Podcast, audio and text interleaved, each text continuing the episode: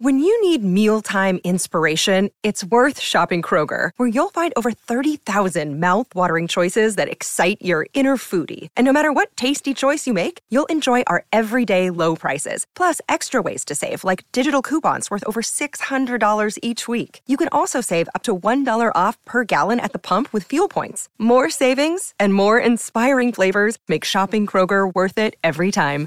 Kroger, fresh for everyone. Fuel restrictions apply. When you need, when you need to know what's happening, it's, it's, it's, it's time to get in the huddle with Carl Dukes and Brian Baldinger.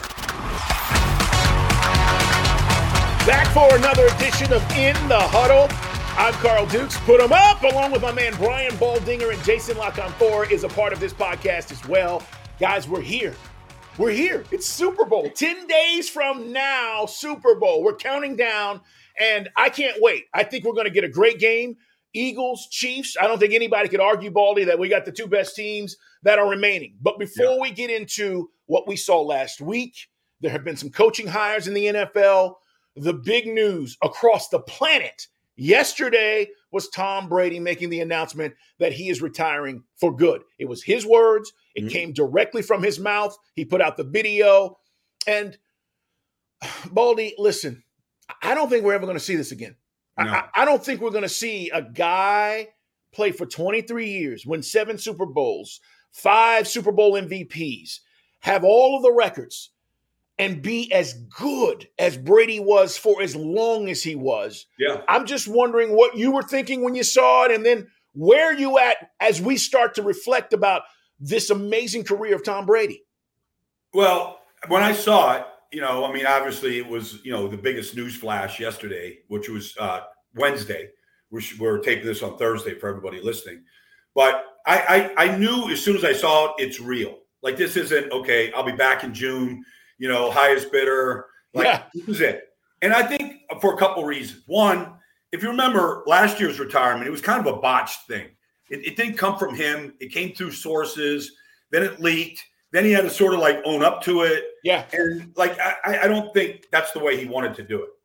Um, and so when I when we saw it yesterday, it was just him and a camera, you know, no glitz, you know, no uh no graphics, just him. And I really feel part of when you are at that level, when you are the GOAT and all those kind of things, like when you when you look in the mirror and you know your performance is slipping you you don't have to be you don't want to be told by somebody else. That last performance of his against Dallas in the playoff game was a bad performance, Carl. We've never, in fact, you know, they put it up on the screen like that was his first red zone interception in like forever. And he was trying to throw the ball out of the back of the end zone and he got intercepted. And it was just an ugly throw, ugly play. If that was a, a rookie, we'd go, that's a rookie mistake. You got to learn. But it wasn't. It was Tom Brady making a mistake. And then, you know, if you go back earlier this year against Cincinnati, he was terrible you know, in the third quarter. It was just one turnover after another. It's just the stuff that you never see from him. And I feel like that's nobody wants to stay too long at the party, Carl. Like, you know, nobody, and I, I feel like that's what this was all about yesterday. Like the party has been great. You know, forget about beating father time and all those other cliches out there. Like he's looking in the mirror going, I'm not the same guy mm. that I was. Even, you know, down 28 3 to the Falcons, I could bring us back. Like I don't think he thinks he's that guy. I don't think if he went to the right situation with the, all the right players that he could be that guy. And I think he's just he owned up to it yesterday, and we're not going to see any look back going. Um, I can still do this or anything like that. Whether it's Fox or wherever he decides to go, he's going to have plenty of offers. Um, I think it was firm, and I think he did it the right way. I do too. Baldy, I shared this story, and I'm curious to know if you have a story along the way over the years um, the closest I've ever been to Brady, I'm going back to 02, 03. It was after the second Super Bowl they won. Yeah. And there's a, uh, a memorabilia company um, that was called TriStar Productions. And, and I used to help those guys out and, you know, do yeah. some stuff at their shows. And uh, they're a big signing company. And they had Brady's um, exclusive deal for, for memorabilia at the time. And okay. I'm not sure if they still do, but – part of the deal was in the summer when the season was over, they'd go to different guys where they lived and they'd have them sign. And so at the time, again, Brady's early in his career. And I told this story on my show here in Atlanta, and and, and I'll probably tell it this weekend on, on our national show. But it was the first time where, you know, I got a chance to actually be around him because the guys were like, hey, we're going to go up. Brady's going to sign a bunch of stuff for us. Yeah. You want to come hang out? You want to get a chance to meet him? I was like, oh, yeah, cool. Now, you have to think about it and put it in this perspective, guys. It's the second Super Bowl. Nobody knows he's going to win five more. Right. Sure. Okay. So if you're Brady, you're signing all this stuff going, hey, yeah, you know, if I ever get back, maybe not. But if I don't, hey, I'm a two time Super Bowl champion. I've won multiples. I'm good. Yeah. So the idea of what we now know about his career and during, you know, during that period was completely different. So we go up, and this just speaks to the obsession of winning. And I saw this firsthand, and I didn't know it would last as long as it would, Baldy. Right. So we get there, super cool. You know, it's it's it's not a big deal. We're just chopping it up about different things. Uh, there's no Gisele at that time. Okay, right. I mean all the all the things you think about now, and so he signs all these balls and he's signing stuff, and we're just talking, and he's a, seems like a really cool dude. And again, I'm around him for hours at that point, maybe just a few hours.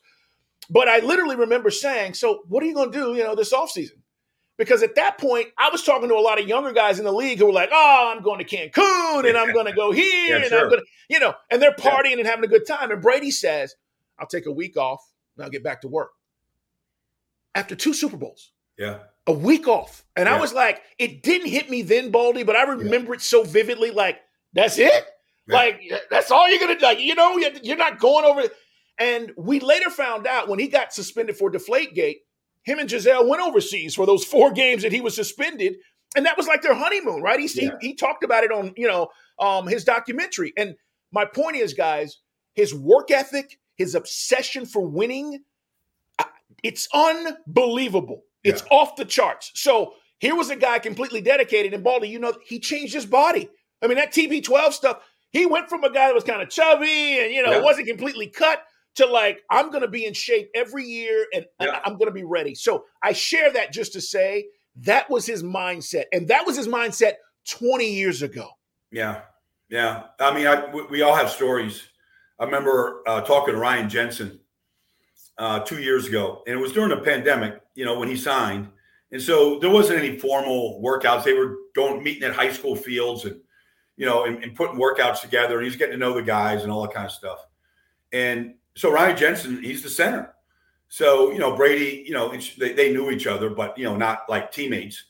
And so literally they meet at these high school fields every day. And every day, Brady would literally give almost a 30 minute dissertation on the ball and snapping the ball, wet ball, goal line, uh, where the towel has to be, you know, on Ryan's uh, backside. Like it was just, Ryan just thought, like, I'm just snapping the ball, but not to Brady. Like it was, okay, down the goal line when you got to step hard right. This is what I this is how I ride you. Like it was like literally when you talk about the details, mm. the details are what separated him. And it always is, you know, the, the great ones, Michael Jordan. I mean, you put that, you know, level of company up there. It always comes down, Kobe, just put put together the group. Like it's in the details and in the work ethic and what you described as the obsession of winning. And that's what separates you know, the good from the great. And then to do it over the period of time that he did it, it's really remarkable. And I, I'm with you, Carl. I don't think we'll see anything like that ever again.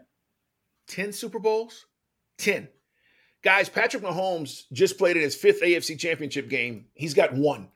I mean, you know, it's he's he was seven and three in Super Bowls. I mean, this is it's yeah. it's unreal. And and listen, I was a Montana guy and still am, just because yeah. that's the guy that shaped me watching football and going, he's unbelievable. He doesn't lose. He's so clutch. And then comes along Brady. And yeah. I, you know, for me, listen, uh, Montana was still special. 4 0 in Super Bowls, 11 touchdowns, no interceptions in the playoffs. But you got to give Brady his due. All right, Baldy, we got to shift gears, man. It's uh in the huddle, guys. Like us, subscribe. We put out new episodes on Tuesday and Thursdays as we count down to the Super Bowl. Next week, we will dive in to the the the, the minutia of what kind of matchups are going to be key in this game. We'll get into all of that. But we want to talk about what the Eagles were able to do to the 49ers. And, and I thought this was a dominant performance. I know they were without Brock Purdy, but it was almost like, you know, Shanahan was playing with one arm, right? Once Purdy went down, you, you just couldn't do anything. And the Eagles were like, oh, they pinned their ears back, and Baldy, they started coming. Well, they did, and um, you know, there's a play in the game, Carl, um, where the Eagles the Eagles play largely a five man defensive front, and I, I, didn't think San Francisco handled it well, even for the six plays that Brock Purdy was in there. But one of the plays, the five guys that were on the field, uh, Haason Reddick, Fletcher Cox, Brandon Graham, Javon Hargrave, and Josh Sweat, they have combined this year, Carl, for 64 sacks. Those five guys. So we saw what Haason Reddick did. You know, like you could put Tyler Kroft, the tight end, on a bootleg and try to keep him away, but you know, Brock Purdy held that ball probably a half a second too long, but that's all it took for Haason to get there and put that hit on him. And I thought there was a, you know, on the opening drive of the game, I know I know Kyle came out and said, I, I thought about challenging the fourth and three throw to DeVonta Smith that got him inside the 10 yard line, but I, I, just we didn't get enough angles. And but I watched the play and I'm watching DeVonta Smith do this as soon as he got up and he's and he knew that it, he trapped the ball. Everybody's got a signal. And I just thought the reaction of DeVonta getting up as soon as he saw uh, the, the field judge signal that it was a catch, like he, he just started running like they had it all in place, Philadelphia. Now they got a mm-hmm. signal, we're going fast, we're going to beat the challenge. And I thought, boy, if if Kyle challenges that, they're going to win the challenge. Right. The Eagles aren't going to score in their opening drive, and the 49ers getting the ball 0 0 at their 35, and maybe Brock Purdy never gets hit the way he did. You know, maybe it's a totally different game. I mean, you could say, what if, you know, but that's a but that's a big moment. It's a big moment. It is. And, you know, Kyle could say, well, he was early in the game and didn't want to lose timeout. All those things are, are valid, except the reaction said, throw the flag. Throw the flag. It's the opening drive. They're going to be inside the 10. Maybe they score a touchdown, down 7 nothing in, in, in front of all these crazy fans.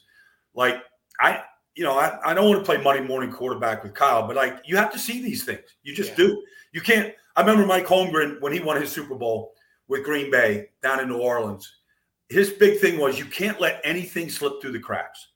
You know, and I felt like that slipped through the cracks right there, Carl. Like yeah. that moment, like, you know, you, you could be the play caller, you could be the head coach, you do all these things, but in that moment, you got to see DeVonta getting up off the ground and what he's doing.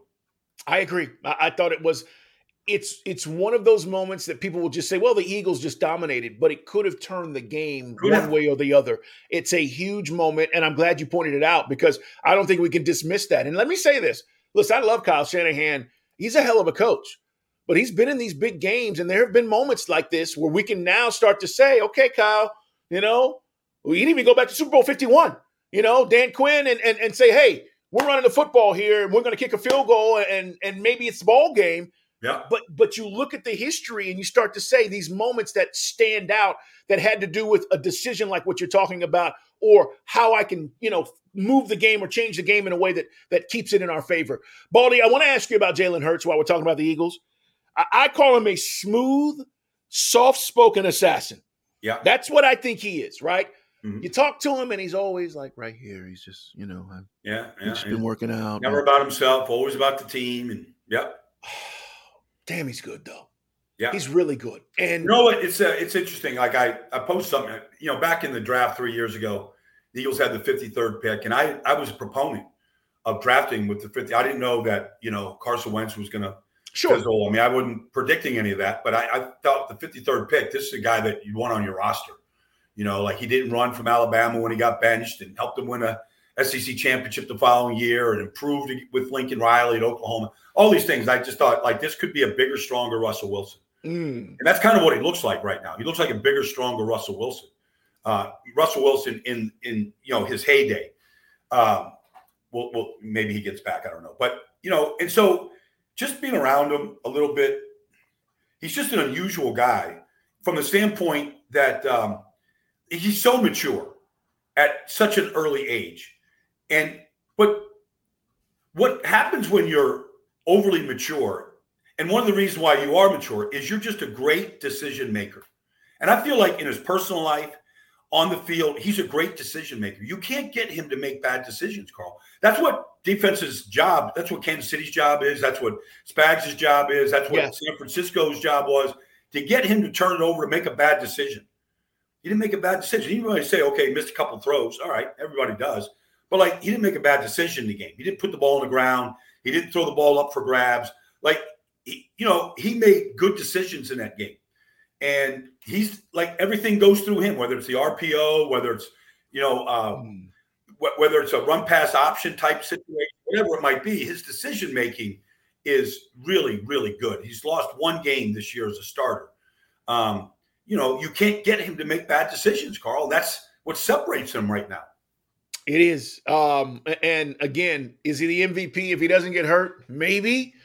But my choice. Yeah, I agree. I just thought with what he was doing during this season, it was one of the most dominant seasons I've seen. I mean, the rushing touchdowns included, and that well, that's a whole nother element. touchdowns. I mean, you, you could say, okay, well, Patrick Mahomes threw forty something touchdown passes. Okay, they, he threw two hundred more passes.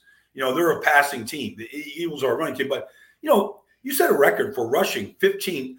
Any running back would take would love to have 15 touchdowns on their resume. Zeke would love to have 15. Yes. You know, like you give me a running back. Derrick Henry would like to have 15 rushing touchdowns on his resume. This is a quarterback that is also throwing, you know, for 20 plus touchdowns. Like it's just a remarkable, remarkable feat that he's doing. All right. So the Chiefs win. Um, you know, we could definitely talk about, you know, what happened with Cincinnati their inability to block. I mean, it showed up, right, in this game, Baldy. It didn't show up against the Bills, but this is what you do. I mean, you break this stuff down all the time. Where was the breakdown? What did Spags do against them? And I'm curious to know if you think it will be a similar type game plan as to how they attack the Eagles. Well, the thing that was amazing. So they lose, the Chiefs lose their best corner on the fourth play of the game, L'Jarius Sneed. All right. You know, I don't know, whether it's concussion or you know jammed his neck. I don't exactly remember, but you know, he, so their best corner goes and he's lined up on uh, you know Ja'Marr Chase on the play, and he goes in there to make a tackle, and he's out of the game. So they replace him with the rookie Joshua Williams. So that was in in addition to Jaylen Watson, a rookie, Trent McDuffie, a rookie, Bryan Cook. They played four rookies. Now this is Joe Burrow, That's and right. we all thought going into the game maybe this is the gold standard of quarterbacks.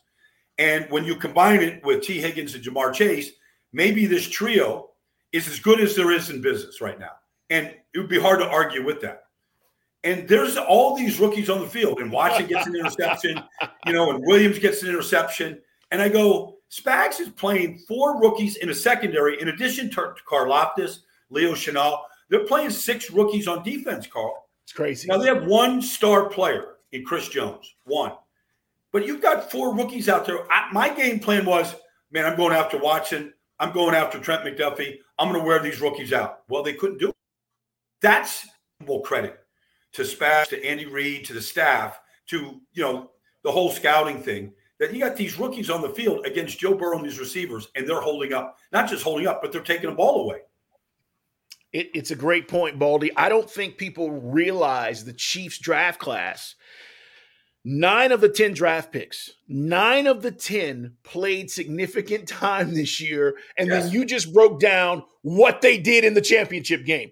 The major contributors, we're not talking about a few snaps. No. These guys were they were counted on to get the job done. So I only point that out to say you hit in the draft. You know, we talked about you can talk about Mahomes and Kelce and all that. You hit in the draft because you've had major contributions from a rookie class from multiple guys. As you move forward, Mahomes is going to only get better. Yeah. Kelce's not going anywhere. You hope to get better wide receivers, but these guys are going to be major contribution uh, contributors.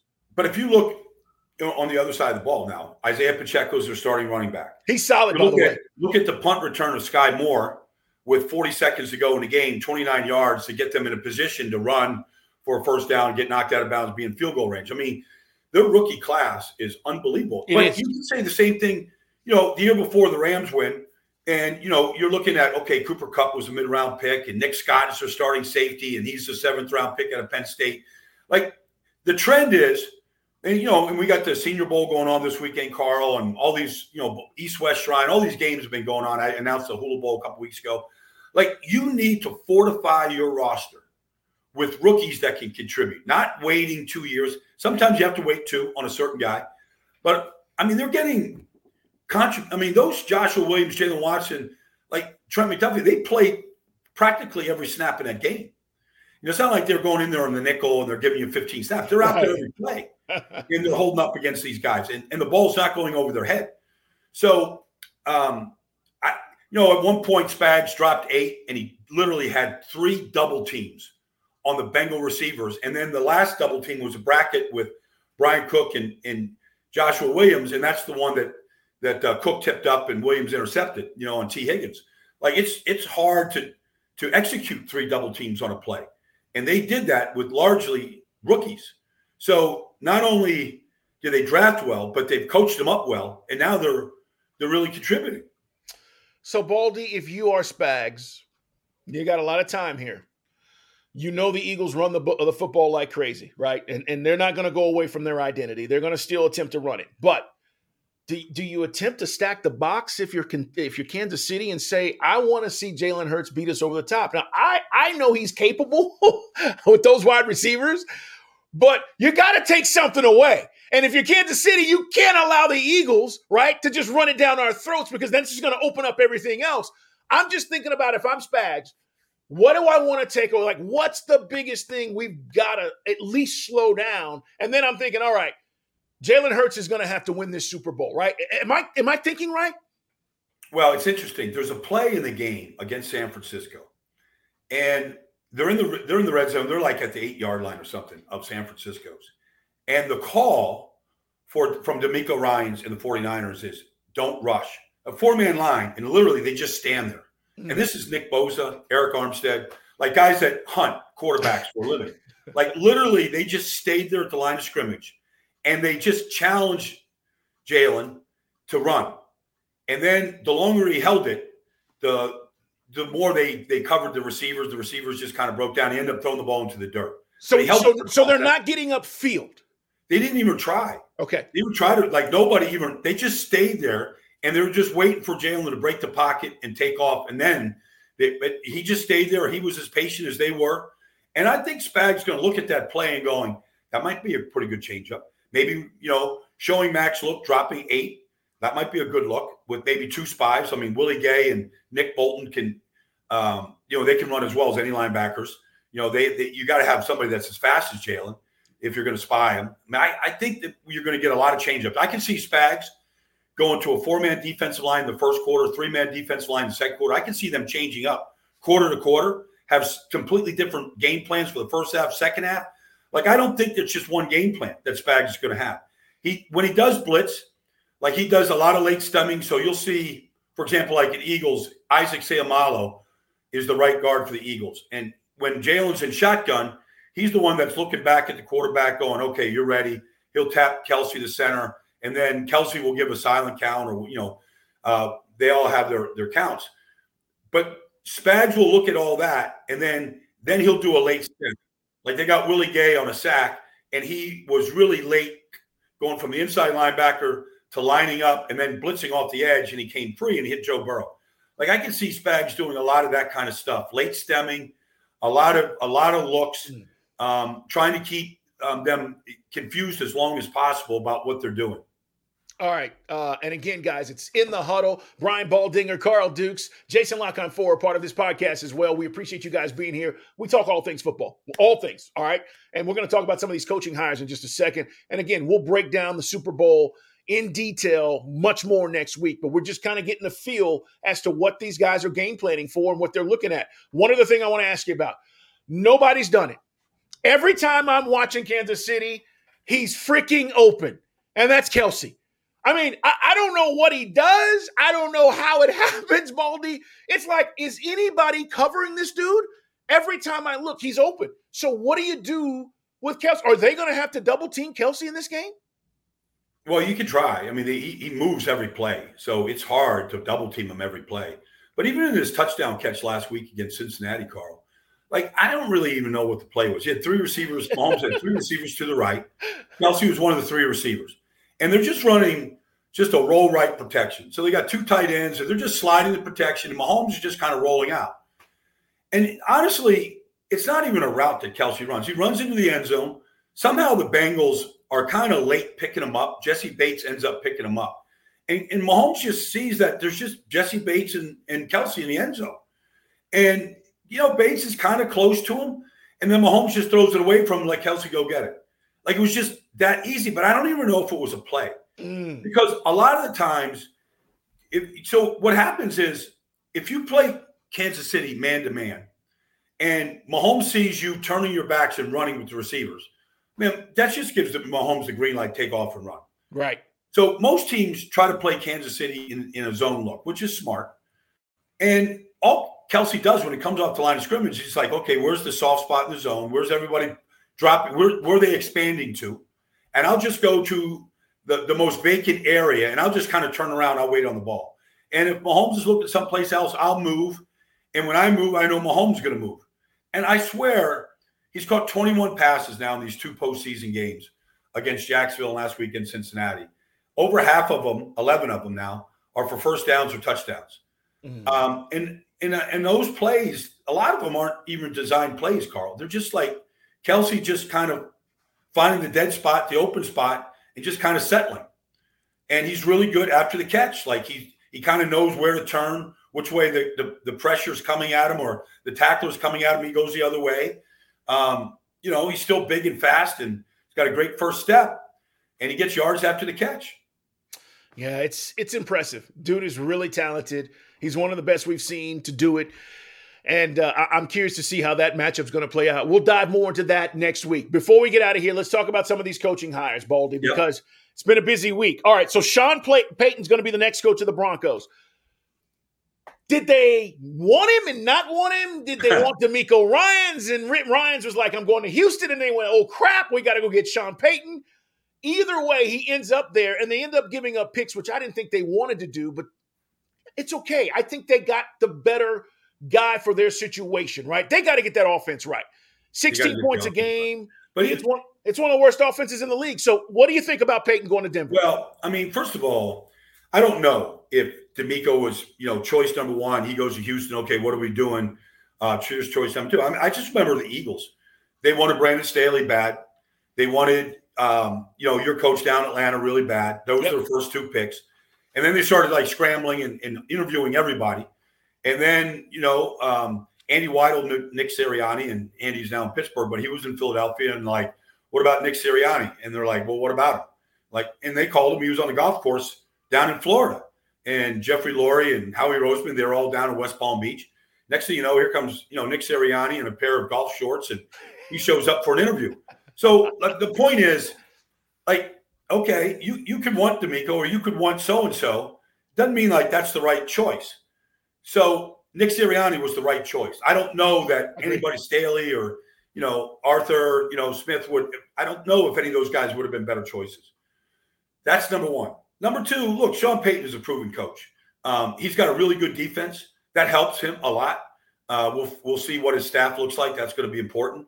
Um, but he's got to get Russell Wilson right, you know, and he's got to get him in an offense where he really understands spacing. He understands the screen game. He understands all the things that Sean likes to do, and uh, and all the late night game planning that goes into it. Um, if you're going up against Aaron Donald, how are you going to handle Aaron Donald? Like all the things that Sean Payton is great at. It seems like that's exactly what Russell Wilson needs. Like, and I'm not saying that he didn't have that last year, or he didn't have it in Seattle, but everything that I've ever heard is he wants to burn the midnight oil. He wants to be in the game plan meetings. He wants to he wants so he's going to get what I think he craves from Sean Payton. Yeah, I uh I'm not sure what happened with Nathaniel Hackett. He ends up as the OC with the Jets. I don't know if we will ever know, but I will say this: the pressure's on Russ to get it done because no if it doesn't work with Sean, it's you. Yep. All right. No Nathaniel doubt. was here. He's gone. Now Sean comes in here, and if, if this offense looks like crap and you're still, you know, you're, you're, you're having a bad season, 16 touchdown passes this last year for, for Russell Wilson. That's a joke compared to what we've seen him do yeah. in Seattle. But I'll say this though, Carl. I've always believed this. Um, coaching matters. No it does. About it, okay. And it's a difference in this league. But as a player, I'm not letting bad coaching or inferior coaching stop me from being a great player. So you can say, okay, Nate Hackett, you know, he's not up to it, whatever. Okay. It's on the quarterback. Still yeah. the quarterback to want to be great and to figure things out. On, or or the right guard or whatever. You want to be a great player. You'll figure out how to be a great player. And I think that's where Russell Wilson is at right now. Now, the fact that he's united, you know, with basically a Hall of Fame coach and Sean Payton, um, you're right. If he can't play at a high level this year, then it's on Russell. Nathaniel Hackett, is he better as an OC? Is he better as a, as a coordinator than a head coach? I mean, look, uh, it's a year sample space. We've seen guys get fired in these situations, leave, go have success, uh, success elsewhere, and you go, well, it didn't work there. It doesn't mean he's not a head coach. I don't want to label him, but Baldy, it was an uninspiring hire for me with the Jets. Yeah. I, I, didn't feel like that moved the needle. If I'm a Jets fan, and we've talked about the Jets a lot because there's a lot to talk about, I, I didn't move, it didn't do anything for me. I mean, when I heard that Robert Saleh was going to hire him, I know they have a history and that matters, and they work together in Jacksonville. But I was like, it just it, it didn't get me like excited that oh, hey, Zach Wilson's going to take the next yeah. step. You know? Well, I'm with you. I'm a, and I'm an Nate Hackett fan, but it's hard to after. I mean, Denver was the worst offense in football, so it's hard if you're a Jet fan going, do we screw up again? I mean, because the Jets have this history of screwing up, right? They go, do we screw up? I mean, every Jet fan's going, we just screw up again. We just got the offense, the head coach of the worst offense in football. Like, why is that good? You know, and so they got to make it work. They got a lot, ton of young talent. Uh, Elijah Moore, Garrett Wilson, Breece Hall. There's just a ton of really good young players there. They deserve a really bright offensive line. Now, you know, the immediate speculation was, okay, Aaron Rodgers is going to go. Well, all right, maybe he does. I'm not exactly in love with Aaron Rodgers going anywhere because the, the guys I just mentioned, Elijah, Garrett, Breece, they're 21 year old kids, 22 year old kids. Yeah. And I just don't know if they're going to look at a 40 year old quarterback, regardless what his name is, and go, boy, I can't wait to work with them. Because, like, if I if if Aaron Rodgers is in play in New York, the first thing I'm if I'm Joe Douglas or if I'm Robert Saleh, and I'm thinking about making the move to Aaron Rodgers, I'm like, okay, look, we'll bring you on, but I, we need you here every day. Like, I, I need you here in the building every day. We got a bunch of young guys we're, we're going to build our timing right now, April, May, June, the way Aikman did with Michael Irvin every day out there at Valley Ranch in Dallas, and the way so many other quarterbacks has. You can't say, okay, well, go down and have your fun in Peru and South America, do what you do, or go to Hawaii for two months and we'll see you in June. Like you can't do that. Like he's, I think it hurt Green Bay, and I, I could be speaking completely wrong here, but I, I think the offseason with young players makes a big difference. I know Jalen Hurts in Philadelphia was there every day, Carl every day. Like, and he was running with these guys, work, lifting with these guys around DeVonta, around AJ. Like, he was there every day with them, and that that makes a big difference. It matters, Baldy, and, and this is a sidebar, and I, I got to ask you about Vic Fangio and and DeMeco Ryans here. But this is why the San Francisco quarterback situation is such a big deal now. You're not if if Purdy's out six months, you're missing OTAs, you're missing all that work okay, I'm going through here, that you need to really prepare for this season. Guys can talk about, oh, it doesn't matter. Yes, it does. When you're a young quarterback and you're trying to build that continuity and the chemistry and you're trying to build, hey, I'm yeah. going to be the leader, you, you have to be there. So you've got Trey Lance coming off of an injury and you got Purdy. And all of a sudden now, OTAs and all this stuff that they say doesn't matter, it does. And and you'll get you'll roll around and you get to camp and, and that work hasn't been done. And now it puts you behind the eight ball. So I, I, totally agree with you. I think well, the one thing that stuff. Purdy situation is pretty interesting to me because if you get the Tommy John surgery, which is one of the recommendations, you're out a year. Like you mm. might not even play this year. We know baseball and all yeah. the guys that had it. It's it's a year recovery. If you go, if you take another route, maybe no surgery or a different type of surgery, you could say six months. But in that case, you still don't know if you're going to get a healthy elbow or not. You know, so, you know, a lot of times, like I, for example, I had the Jones fracture in my foot one year, and we tried to fuse it just in a walking boot. And you know, I, I did that for three months, and it didn't heal one bit. Mm. Said, so three months later, then I get to surgery. so now you're three yes. now you're three months behind, and you're like, why didn't I just get the surgery to begin with? You know, then I'll be on a better schedule. So, those, so that's part of the issue. But yes, San Francisco's right now is in a very precarious position. If you almost feel like they have to go outside and find a quarterback for the offseason and to start the season if these guys aren't going to be ready. No doubt. DeMeco Ryans a good fit. I know he said he wanted to go back home. Listen, I think the Texans have been a joke as far as the front office and how they've handled things. I know they've hired black coaches, but they've also fired black coaches literally the next year. My my my trepidation, Baldy, is are they really going to give this guy a shot? Are they going to give him three years? Well, every coach, if you're going to hire a guy, you have to give him three years. Otherwise, you did a bad job. You did a bad job in the whole hiring process. Now, there's nobody out there that's saying that DeMeco Ryans isn't ready and isn't a good hire. I can't. We we won't know until he he you know puts the whistle around his neck and he takes charge. We got to see what his staff looks like. Sure. But that looks like a like a mountain to climb. That I mean, culture, talent. Yep. You know, every time you're one and done, does Laremy Tunsil want to be there? I, you know, I mean, there's just who who like okay, Jalen Pitre had a good rookie season. Like, what are you building around? Does the general manager know what he's doing? Like, these are just fair questions because you can't say that, you know, the hires that they've made were good hires. And I'm not saying Lovie Smith or David, you know, wasn't good, but you, you blew them out before they could ever really put a footprint in that building. And so uh, it looks awfully dysfunctional from the outside, and that's probably not fair. Like I, I remember Bobby Stoops was told me one time he was coaching with Steve Spurrier at University of Florida, and there was a bunch of jobs came open, and he interviewed, and he didn't get the jobs, and he was a little bummed out. Steve told him, Bobby Stoops, he goes, you know, not every job is the right job. Mm-hmm. And the next year he waited, he got the Oklahoma job. He was there for 20 years. Like, I don't know if Houston's a good job. It's home and all that kind of stuff. That's great. I don't know if it's a good job for DeMeco because I, I, I want to see him get at least three years to turn it around. That's how I feel. Kellen Moore out as the Cowboys OC. Scapegoat because Mike McCarthy's now going to call the plays. Yeah, to, to a degree. Um, I thought it was odd, be honest with you. Mike has always been the play caller, always. And so when he came in and he got the job, all right, here's your offense coordinator. Well, all right. Is that does it have to be because Jerry said so? Like I, I don't know how they work together. You know, um, I don't know the innovate, the, like just how they uh, had internal discussions about what's the best game plan and, and how you collaborated. I don't, I, I don't, I'm not access. I don't have any access to any of that. Um, yeah, he could be a scapegoat. Look, I mean, the bottom line is Dak has to play, play better. And if you just look around the league right now in all the openings for offense coordinators or head coaches, in every situation, Carl, you can point to the quarterback going, boy, that was that was a problem. You can look at Washington, you can look at head coaches in India, you can look at all these places. The quarterback position was a failure in every one of these positions.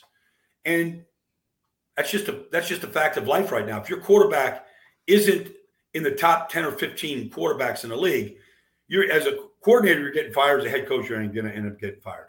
All right, Baldy, before we get out of here, in the huddle, subscribe, guys. We're back next week. It's all about the Super Bowl. Baldy's going to be out there. It's going to be a lot of stuff going on. Vic Fangio has yet to sign his deal with the Dolphins.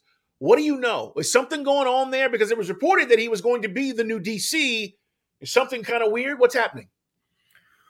Well, I mean, DeMeco goes to Houston. So there's an opening for a defensive coordinator in San Francisco. And, you know, Vic had the number one defense in football in San Francisco. They led the league in takeaways one year with Justin Smith and Aldon Smith, like all those guys.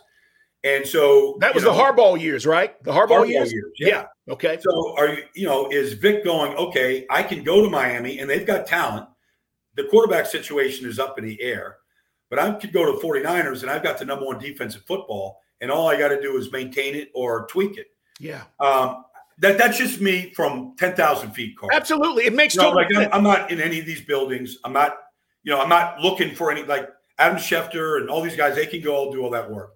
That's not what I want to do. But to me, when I saw DeMeco go and leave San Francisco, Vic did a great job in San Francisco, and I think Vic is a, is a really good defense coordinator. He was in yeah. a lot of different places.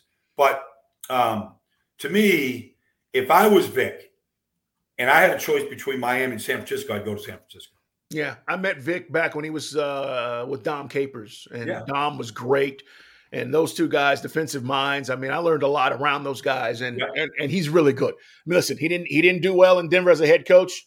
He's a hell of a defensive coordinator. So and every and every player, Khalil Mack. I mean, just Justin Smith. You talk to anybody that's ever played, you know, Von Miller. You talk to any guys that have played for him, they'll tell you like he keeps it simple, but it's really effective. And so wherever he goes, the defense gets better. That's just his track record. I, I look. I I was in Philadelphia. We went to New Orleans, beat the Saints in the Super Bowl in a playoff game one time, and there's Vic coaching the Dome Patrol in New Orleans.